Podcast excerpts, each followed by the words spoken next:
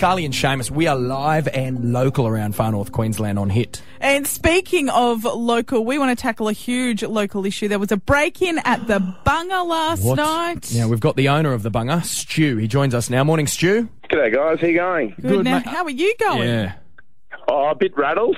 yeah, I bet. now, uh, is the uh, perp in custody? Mate, he's not. Um, we got up late last night, set some traps for him, and um, he's actually a bit too smart for us. So I got up this morning and he's, um, we still haven't caught him. So you haven't gone Scooby Doo here. We're not talking about a person. Yeah. Uh, do you want to tell us what has been wreaking havoc? A little spotted quoll. Um, obviously, prior to that um, knowledge, I, I wasn't sure what we were sort of dealing with. Um, I got woken up about four nights in a row, ranging between 2 a.m. and 4 a.m. And um, we had to check the security cameras because obviously I kept going over to, to find absolutely nothing. And um, the cameras sort of um, yeah, it showed us pointers towards. oh, I thought it was a possum, but um, later discovered it was a spotted quoll, which is endangered. Mate, you need to take out a lottery ticket here because let me tell you, I've done many stories from my totally wild days on the spotted quoll. Highly endangered, un- really rare to find in the wild, let alone in the city in a bottle. Exactly. Now, clearly, ISO for the spotted quoll's uh, not doing too well, needs a couple of six packs.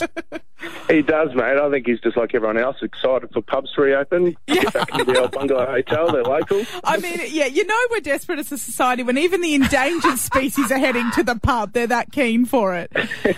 Um, Can't blame him. now, Stu, as we mentioned before, this is actually, uh, you've released the footage and we've got it right now at facebook.com forward slash hit FNQ if people want to spot it. But when you released it, people were really excited to see such a beautiful animal. Have you been in touch with any organisations about to, like, because obviously we want to make sure he, he's all right. Catch it. Yeah. So about rehoming him or helping him out?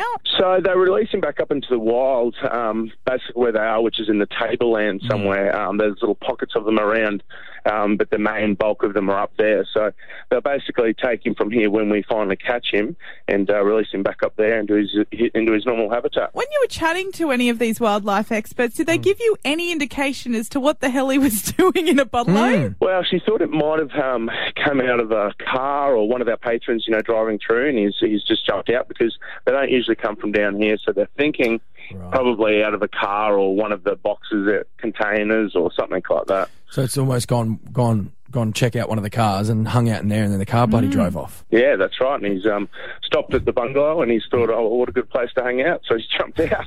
Order a palmy while he's there. that's right. Now, while we've got you, Stu, we have seen some of the restrictions lifted. We are seeing, obviously, some people return, some creatures returning to your business. Um, right. when are you guys going to be uh, back in the swing of things? Look, we're thinking about reopening um, on Wednesday next week. Uh, that will just be the bar. We're doing some minor renovations to our kitchen, but our bar will be back in full swing. And I know we've got lots of critters from Hazelex. They're uh, they've been calling me every day asking when we open up because it's their local watering hole. So the Hazelex boys will be down here on Wednesday, I think. oh, good stuff. I'm just thinking when you do reopen, you're gonna you- you're gonna have to bloody ID the quoll, mate. You're four years old, buddy. You can't make it. Hey, Stu from the Bunger, thanks so much, buddy. Thanks, guys. Cheers.